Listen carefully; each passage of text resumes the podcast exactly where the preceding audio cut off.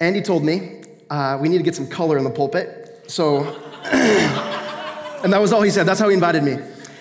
And to sweeten the deal, he said, Freddie, you can preach on anything you want. And I said, Andy, anything? And he said, Freddie, anything. So get your seatbelts on. You're ready for a two hour lecture on the doctrines of grace, AKA Calvinism. So I need you to open your Bibles to Romans 9. Man, look at your neighbor right now and tell him, I did not sign up for this. I did not. No, I'm kidding. I'm kidding. I, I am excited to be here tonight. And the, the Lord put something on my heart uh, to, to bring it back down a little bit. This year has been a little bit tough, NYA family.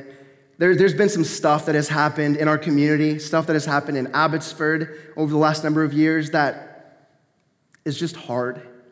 And we, we wonder, where's God in this? What are we supposed to do when our life gets turned upside down? And God didn't leave us empty handed, didn't leave us alone. He's given us His word, He's given us His spirit. And I want to bring to you a word today out of 1 Peter 3, or 1 Peter 1, 3 through 12, which, which talks about suffering. That's what we're going to talk about tonight. It's, it's going to be a little bit real, but my hope is that you'll learn something and that I'll help you be equipped to persevere in suffering. I don't know if you for those of you who haven't met me, I'm from the States. I grew up in Grants Pass, Oregon. And one of my, come on, baby, come on. And one of my favorite things to do was go to the park and play pickup basketball. And unlike Canada, which apparently no one plays basketball here, unless the Toronto Raptors are playing, uh, I, would, I would go and there would guaranteed at least four or five guys. And we would always have three on three, four on four, five on five full court. And we would play. And it was often the same group of guys, and we were all kind of about the same skill level. So the game was fun. There was one guy who I will call Jimmy, and Jimmy was really frustrating to play with because he, he was the kind of guy that told you what to do. And you can nod your head with me if you know that kind of person who, who tells you what to do when you're playing a sport with them or you're doing a school assignment with them. And then what makes people like Jimmy really, really frustrating is they're often not very good at the thing they're telling you to do right? And he had never really played basketball. So I had a guy who was not as good as I am, humble brag, and, and he was telling me, yo, Freddie, you need to make sure that like you go this way when I go this way. And I would look at him in his face and I would say, look at me, man, I know what I'm doing. Relax. And I would say it with a lot of grace because I was a Christian, and I still am. But but what, make, what makes that so annoying? What makes it so annoying when someone tells you what to do over and over and over again when they don't, they don't really have the experience to back it up. It's, it's that reality that they, they just don't know. They're talking a lot and they're giving you a lot of theoretical knowledge, and we don't really care. We don't really care about theoretical knowledge. We want experience. We want someone who's been there to tell me what it's like. If Steph Curry rolled up, I'd listen to him if he told me how to play basketball. But my buddy Jimmy, no thanks. He doesn't even know. He, he doesn't, he's not even a hooper. He doesn't know how to play ball. Well, what we're going to read today comes from 1 Peter, written by Peter as inspired by the Holy Spirit. And if there was anyone who knew a thing or two about suffering, if there was anyone who had been there, who had the experience to give us a word, to give us the, the kind of information that we need to persevere in our own trials, it would be this guy. If you were here last week, you would remember that, or sorry, two weeks ago, Daniel preached out of John 20, story of doubting Thomas. And he did a wonderful job of showing that Thomas wasn't unique. He wasn't the only dude who doubted. Every disciple doubted. But Thomas ended, his story ended on a high note because he, he acknowledged the deity of Jesus. He said, My Lord and my God. And he pronounced his faith in Jesus. Peter had also seen him earlier in that chapter. And if we turn to John 21, 15 to 19, we read these words that Jesus gives him. When they had finished breakfast, Jesus said to Simon Peter, Simon, son of John, do you love me more than these? He said to him, Yes, Lord, you know that I love you. He said, Feed my lambs. He said to him a second time, Simon, son of John, do you love me? And he said to him, Yes, Lord, you know that I love you. So he said to him, Tend my sheep. He said to him a third time, Simon, son of John, do you love me? Peter was grieved because he had said it to him the third time, Do you love me? And he said to him, Lord, you know everything. You know that I love you. And Jesus said to him, Feed my sheep. Truly, truly, I say to you, when you were young, you used to dress yourself and walk wherever you wanted. And when you are old, you will stretch out your hands, and another will dress you and carry you where you, want, where you do not want to go. This he said to show what kind of death he was to glorify God. And after saying this, he said to him, Follow me. Peter, talking to Jesus, had received a, a prophetic utterance. Jesus had told him, he had reconciled with him. He had restored him after Peter fell away, after Peter denied him three times. But then the story takes kind of a turn that Peter wasn't too excited about. Jesus tells him, well, Peter, you're, you following me, what that's going to mean, what your profession of faith is going to mean is that you're, you're going to suffer. And you're going to suffer so much that one day you will die on a cross. And our Christian tradition tells us that Peter was crucified upside down because he did not consider himself worthy to die in the same manner as his Lord. That was the life that awaited this man. If we look at the rest of his story, we see more and more suffering. So if there's someone who has something to say, who's been there, who knows what it's like, and can give us an encouragement in suffering, it would be Peter. We're going to learn, th- we're going to learn three things tonight. We're going to learn that we rejoice in the resurrection, we rejoice in the trials, and we rejoice in the glory. Suffering is a part of life, but the reality of the resurrection of Jesus enables us to rejoice. So, the first thing, rejoice in the resurrection. 1 Peter 1 3 through 5 reads, Blessed be the God and Father of our Lord Jesus Christ, according to his great mercy. He has caused us to be born again to a living hope through the resurrection of Jesus Christ from the dead to an inheritance that is imperishable, undefiled, and unfading, kept in heaven for you, who by God's power are being guarded through faith for a salvation ready to be revealed in the last time. God has caused us to be born again through the resurrection of Jesus from the dead. The means of salvation is given to us in this passage the physical resurrection of Jesus. Peter starts his conversation on suffering, his letter to the church, to the churches in Asia who are experiencing suffering. The first thing he says after his greeting is he grounds it in the resurrection of Jesus. See, this resurrection of Jesus is the good news. Our faith is founded on the physical resurrection of Jesus Christ. Death and decay no longer rule over us. And if you are alive today, you would know that, well, that's partially true, right? Death and decay are unfortunately still a part of our reality, but something has changed. My friend Colin, he's one of the interns that, that serves in community with me, and he he's a very particular dude, which I appreciate because I myself am also a particular dude. And he found the perfect pair of shoes. He's a dude, which makes this even more funny. He found the perfect pair of shoes that they didn't have a lot of branding on them, and they were leather, and they had the perfect kind of laces so they didn't untangle, and he loved them. He found them at Aldo for 30 bucks, and he was ecstatic. But then I was talking to him this summer, and he was, he was lamenting, and he was like, dude, I am so choked. I have to buy new shoes. And I was like, oh, yeah, man, I've, I've been there. It's not a big deal. And he said, no, no, no, but you don't understand. These shoes were the perfect shoes. And and they've wasted away. I wore them for two years and, and they, they served me well, but, but they're gone. And I said, ah, Colin, this is, this is the result of the fall. Everything decays, amen? And, and he said, why are you like that? Why are you like that? Right? Because it's annoying. Right? I, I can also relate to this frustration of being kind of between two times. I, had a compressed disc in my back a couple years ago, and I sometimes pray, Lord, give me a new disc between L5 and S1. And if, if you know any kind of anatomy, that's somewhere, I won't turn because it would be a little weird. But the point I'm trying to make is, is the reality of decay and death in this life is, is never too far away. But Peter starts with the reality of the resurrection. That's the very first thing he talks about. Our bodies ache, life is tough, but Jesus defeated death and decay. That's why Peter can go on to say, Well, you have an inheritance. And you have this inheritance that's imperishable, undefiled, unfading, and it's kept in heaven for you. Jesus did this. How did Jesus do this? Through his physical, bodily resurrection. In John 14, Jesus promises the disciples, he, they're, they're concerned. Jesus is about to leave them. They don't know that he's going to resurrect, they just know that he keeps talking about dying. And they're concerned. And Jesus tells them, let not your hearts be troubled. Believe in me, believe, believe in God, believe also in me. In my Father's house are many rooms. If it were not so, would I have told you that I go to prepare a place for you? And if I go and prepare a place for you, I will come again and will take you to myself, that where I am, you may be also, and you know the way to where I am going.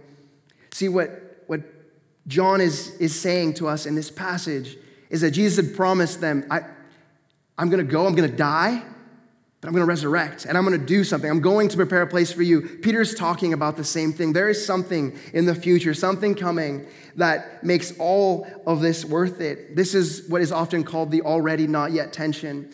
And those are, it's just a simple way of us describing the, the reality of Christian life. See, in Christian life, we know that Jesus resurrected from the dead. We know that that tomb is empty. We sing about it every single Easter because death and sin no longer have power over us. That's, that's fact. That's true.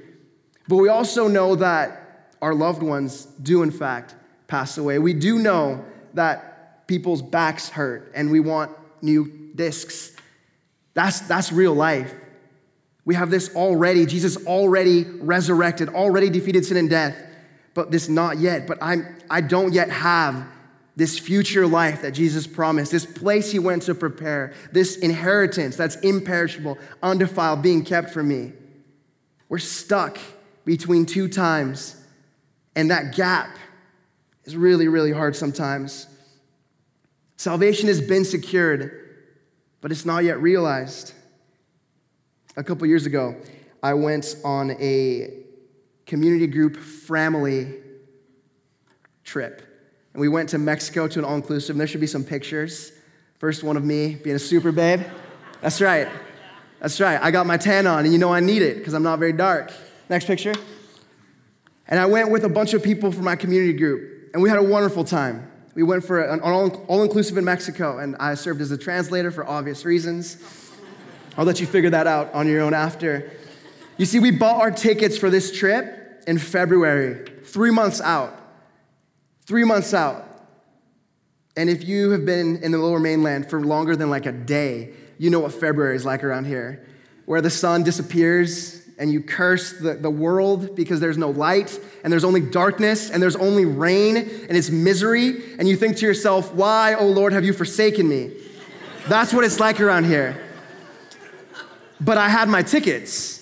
I had my tickets in my hand and I would look at them and I would say, Man, in three months, I know where I'm going.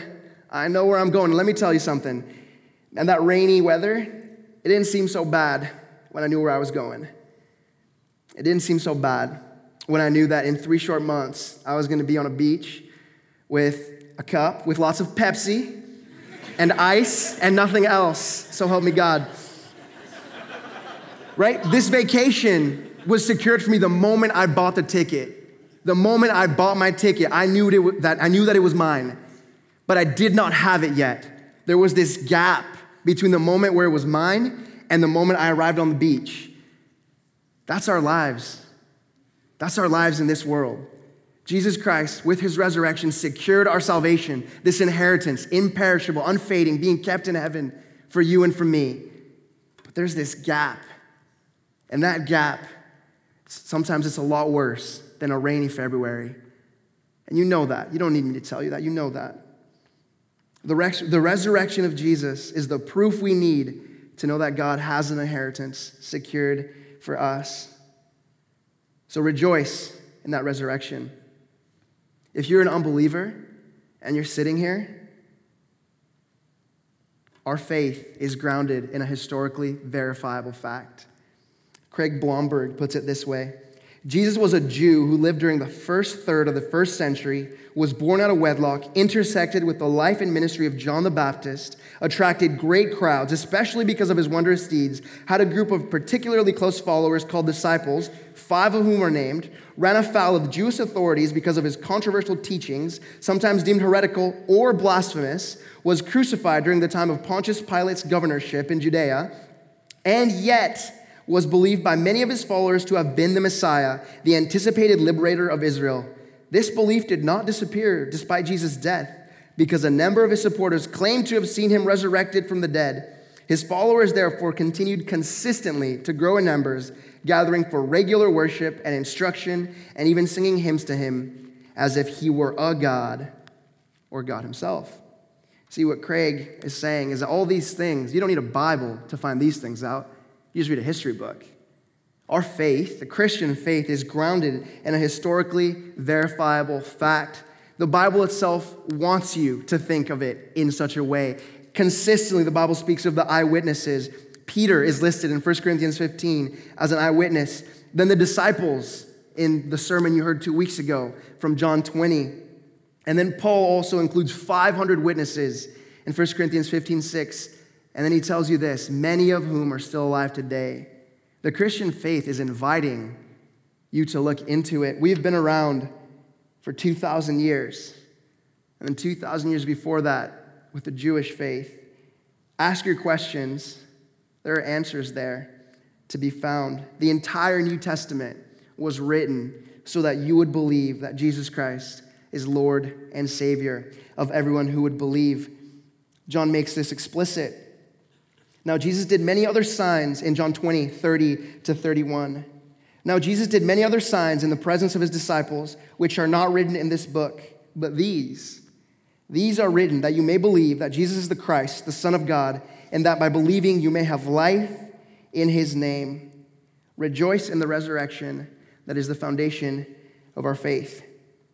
Second, rejoice in the trials. In 1 Peter 1 6 to 9, we read, In this you rejoice, though now for a little while, if necessary, you have been grieved by various trials, so that the tested genuineness of your faith, more precious than gold that perishes, though it is tested by fire, may be found to result in praise and glory and honor at the revelation of Jesus Christ. Though you have not seen him, you love him. Though you do not now see him, you believe in him and rejoice with joy that is inexpressible and filled with glory, obtaining the outcome of your faith, the salvation of your souls. The phrase I want to focus on is grieved by various trials. The Christians that, that Peter is writing to were experiencing persecution. And it wasn't the kind of persecution that Christians in China are experiencing. It hadn't gotten to that point yet, but Peter knew the way things are going, things are not looking good. What they were experiencing is very similar to what our Christian brothers and sisters are experiencing in places like Alabama, where they're being roasted on social media. They didn't have Twitter back then, thank God. But if they did, the kind of things that they would have received would have been that put downs, people making them feel stupid, people going out of their way to shun them in any available at any available opportunity in the marketplace, in conversation, wherever they lived.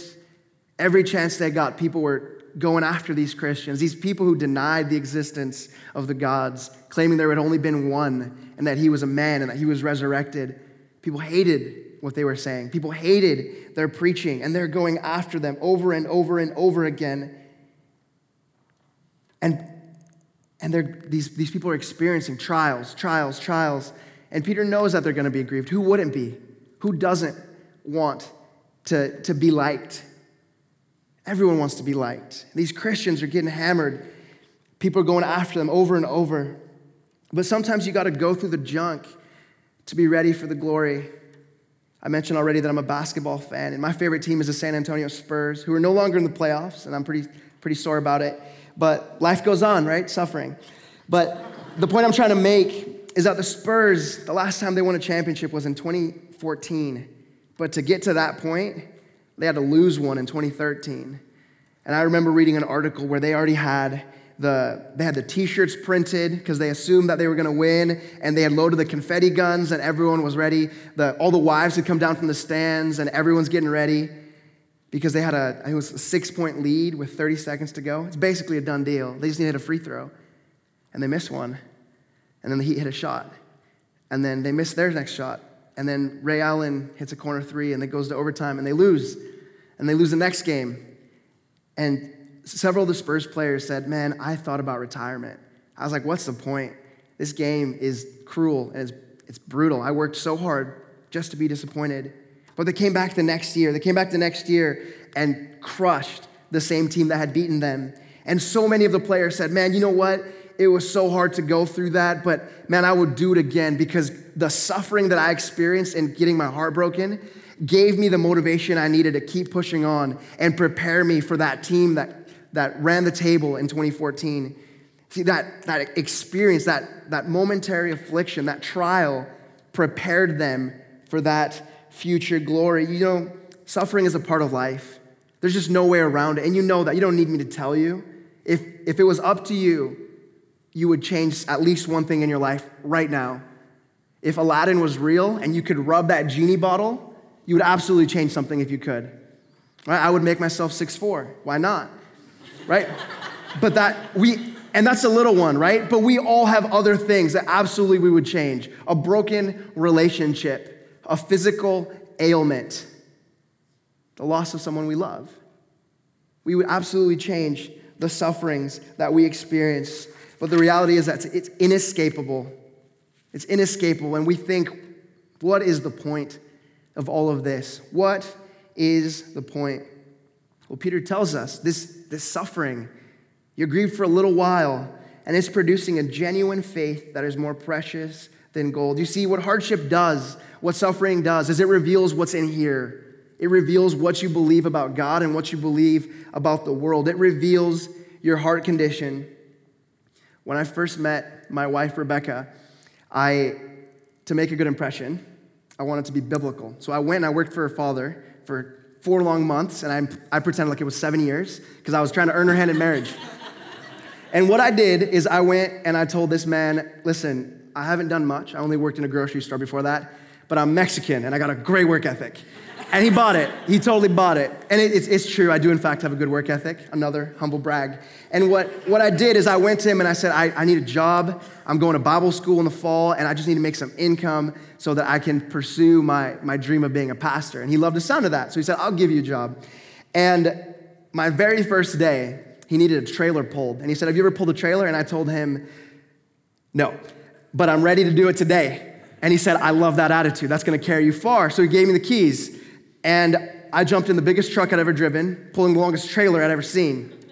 And he told me, the only thing you need to know is that just take turns really, really wide. You can never go too wide. And I said, okay, that makes sense. So I jumped in the truck, I backed out, trying to make sure I didn't jackknife, and then I, I took off. And I said to myself, Freddie, if there's one thing you're gonna do today, it's you're gonna turn really, really wide. But I needed to go, his office was, was along kind of a main street, and then behind it were houses. So it was kind of through a residential area to get to the main, the other main road, leaving the little town. So there, were, there was a, a little trap that I did not foresee coming. And I, I took my first corner and I took it wide. And I took my second corner and I took it wide. But that third corner, I, I thought I took it wide, but I felt a huge bump. Just, and I just kept going. And about, why would I stop? Why would I stop? My, the trailer was still attached. The load was secured. So I just kept driving. And then I get a phone call about five, ten minutes later, and he said, Hey, did you hit anything on the way out? And I told him, No, sir, that trailer's still attached, and I'm, I'm going to where you said I was going. And he said, Well, there's a fire hydrant in the middle of the road. Would you happen to know anything about that? And I said, No. Those things are bright red. I'll, I would know if I hit it, which was a lie, because I, in fact, had hit it. But I hit that fire hydrant super hard right? I blew it right off. It's standing. The water had been turned off, so thank God it didn't rain.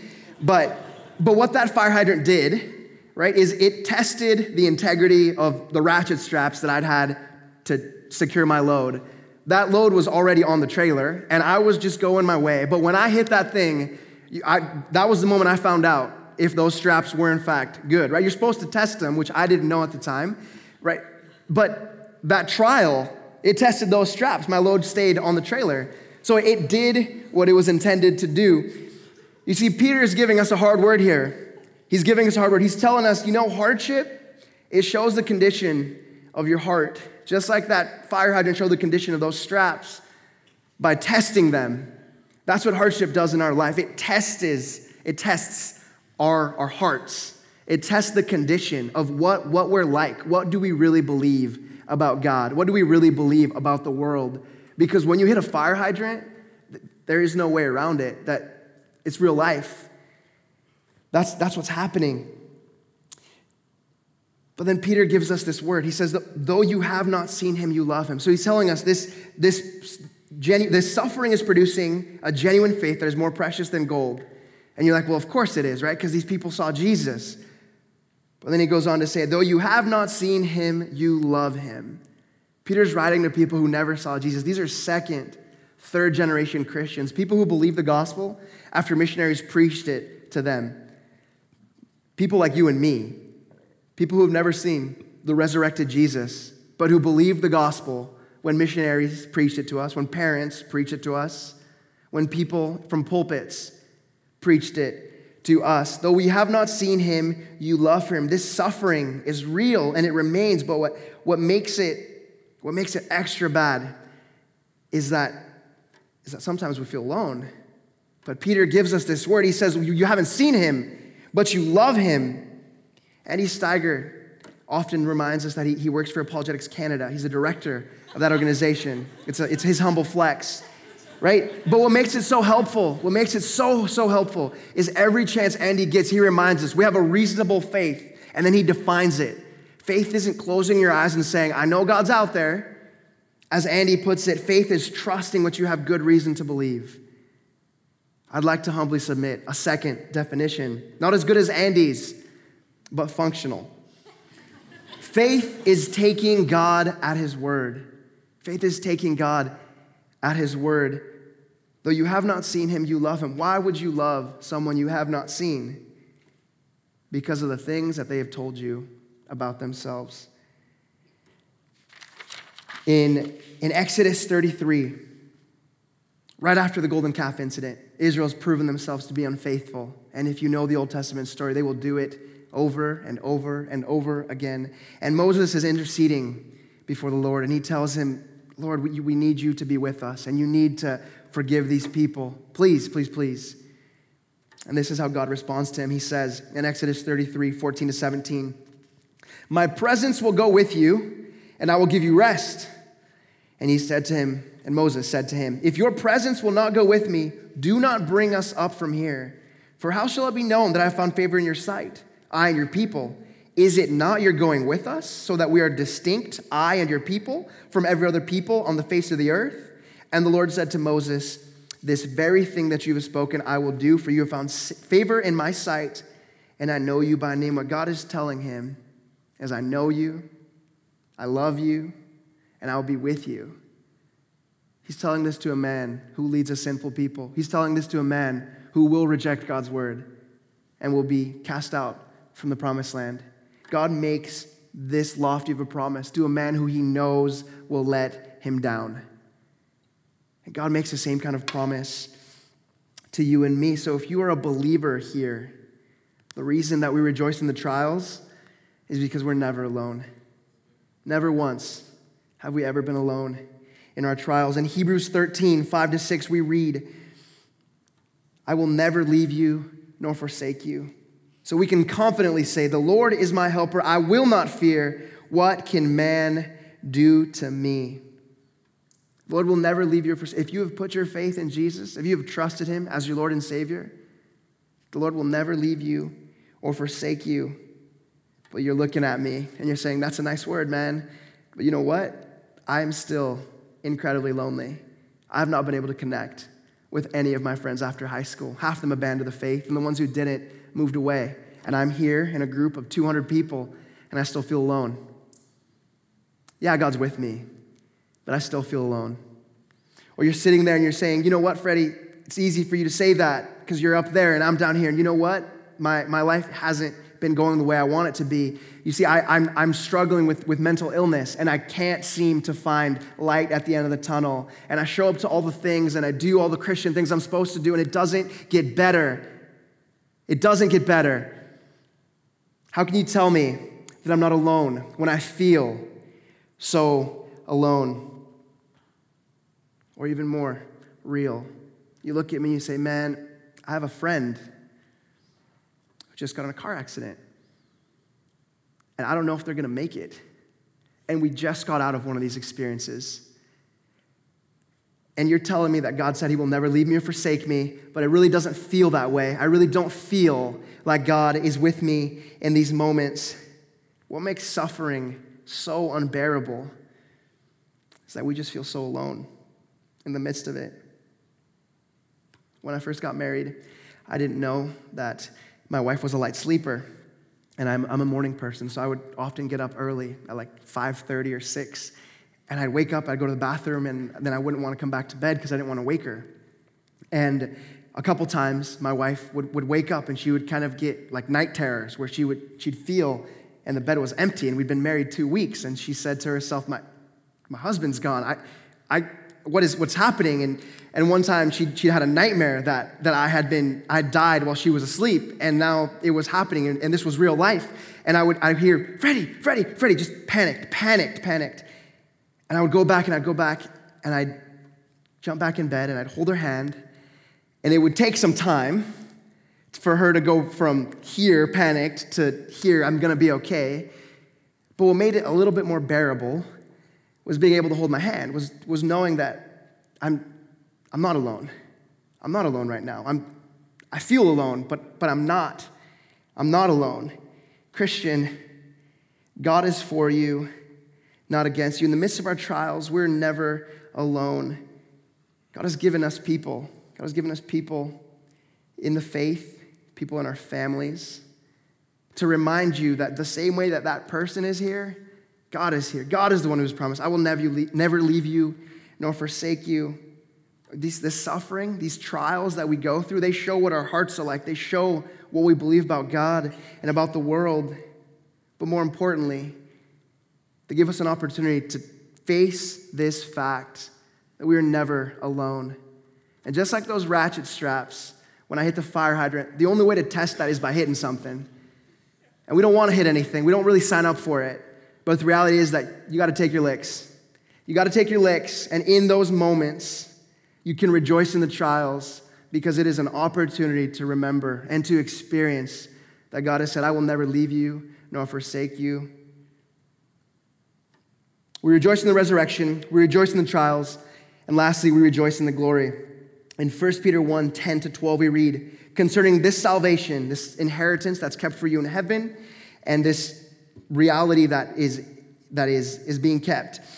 The prophets who prophesied about the grace that was yours searched and inquired carefully, inquiring what person or time the Spirit of Christ in them was indicating when he predicted the sufferings of Christ and the subsequent glories it was revealed to them that they were not serving themselves, but you, and the things that have now been announced to you through those who preach the good news to you by the Holy Spirit sent from heaven, things into which the angels long to look. There's lots that we could talk about there, but I want to focus on one thing. We rejoice in future glory. You see, the prophets predicted the sufferings of Christ and the subsequent glories. You know, sometimes for us, it's so easy to focus on just the, the death of Jesus. We say he was crucified for our sins, and that's, that's a fact. That's real life. That's true.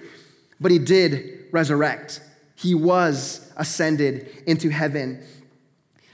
The prophets predicted both the sufferings of the Christ and the subsequent glories. Jesus defeated sin and death, but he also went into his glory. In Hebrews 5 7 to 10, we read, in the days of his flesh, Jesus offered up prayers and supplications with loud cries and tears to him who was able to save from death, and he was heard because of his reverence. Although he was a son, he learned obedience through what he suffered. And being made perfect, he became the source of eternal salvation to all who obey him, being designated by God a high priest after the order of Melchizedek. What the writer of Hebrews is telling us is God could have spared him, but he sent him into this suffering. He sent him into the cross. He sent him onto the Mount of Olives where Jesus cried, and it felt like blood because he knew that something bad was coming. And he knew that he was going to suffer real whips and real sadness as his, all his disciples, even Peter, who told him, I will never leave you. Though they all walk away, I will never leave you, Lord. And every single one walked away. Jesus experienced all of those things. Jesus experienced the suffering, but he also experienced the glory. There are no, no shortcuts on the road to glory. The road to glory for Jesus went through the Mount of Olives, it went through the cross, it went through suffering. And the same is true for us. For this reason, we read in 2 Timothy 2 11 to 13, the saying is trustworthy. For if we have died with him, we will also live with him. If we endure, we will also reign with him. If we deny him, he will deny us. If we are faithless, he remains faithful for he cannot deny himself. What Paul is saying here is as we face these sufferings, these sufferings on the road to glory, we need to endure. There are no shortcuts. We, have our ticket punch to that vacation, vacation at the all inclusive in Mexico, but it's still February and it's still raining, and we, we just need to survive those three months. We just need to make it to the end. These trials, though, they lead to something better. The trials are worth rejoicing in because they lead to a future glory that is worth more rejoicing in. I'm not a fan of hiking because I think it's stupid. You work out for nothing. There's no you can't even win, right? You just go and get a view, which I can get by Google Images. So I don't I don't understand why I have to do it. But the point some people some people love hiking. And they tell you, man, man, the reason it's worth it is you just go up like vertical inclines like this, man, and, and like, and you almost wish you could fly because it would make it a little bit easier. And I don't know why I do it, but actually I do know why I do it because when I get to the top, you look around and the view is so worth it. And I'm like, it, it is not. It is not worth it. But, but for that person, that person who sees that, they say to themselves, man, that hike is totally worth it because I know what's at the end. When you know the thing that's at the end, it makes the suffering in the middle so, so worth it. What makes the grind, what makes those trials bearable is that future glory is awaiting. If you're a believer, there is no such thing as purposeless suffering. There is no such thing as purposeless suffering. That's suffering in your life that you would absolutely change if you could. And you pray for it, and you should pray for it. It is the trials it is the sufferings on the road to future glory. The world wants to tell you that suffering is terrible and it's meaningless. And it's a classic half truth because suffering is terrible. None of us want it, we don't see the point of it. But what the world doesn't understand is it is not meaningless. It is doing something in your life. It is preparing for you an eternal weight of glory. Paul talks about this in 2 Corinthians 4 17, where he says, The light momentary afflictions are producing in you an eternal weight of glory that is to be revealed. John Piper puts it this way Not only is your affliction, not only is your affliction light, light, in comparison to what? In comparison to eternity and the glory there. But all of it is totally meaningful. Every millisecond of your pain from fallen nature or fallen man, every millisecond of your misery in the path of obedience is producing a peculiar glory that you will get because of that. I don't care if it was cancer or criticism, I don't care if it was slander or sickness, it was not meaningless. It's doing something. Of course, you can't see it. Of course, you can't see what it's doing. Do you do not look to what is seen when your mom dies, when your kid dies, when you got cancer at 40, when a car careens into the sidewalk and takes you out. Don't say it's meaningless. It's not. It's working for you on eternal weight of glory. Therefore, therefore, do not lose heart, but take these truths and day by day focus on them, preaching them to yourself. Don't believe the lie that the suffering in your life has no purpose. We do not always understand. But the suffering in our life is doing something. It's doing something. The reason we can rejoice in the trials is because these light momentary afflictions are producing for us an eternal weight of glory. Suffering is a part of life, but the reality of the resurrection of Jesus enables us to rejoice. Suffering is not the end of your story. Don't buy the lie. Don't buy the lie that it is. Future glory awaits. And I leave you with these words of Jesus In this world, you'll have many trials, but take heart. I have overcome the world. Bow your heads with me. Father God, I'm grateful I'm grateful for more day of life. I'm grateful for the opportunity to preach your word before these people. Lord, suffering is a hard thing. It's a hard thing because it's a real experience. It's a real thing that we suffer through and we struggle with, and we don't know why it's happening or what's going on. But Father, help us. Help us in our trials. Remind us that we can rejoice in all of these things because they're producing an eternal weight of glory. Lord, anything I said, that was not of you or that was confusing, Lord, would it blow away like chaff? But the things that were from you, Father, by your Spirit, I ask you to, take it and plant it in the hearts of all the people who are here that they would believe that the sufferings in their life are doing something and that they would be able to persevere. In Jesus' name, amen.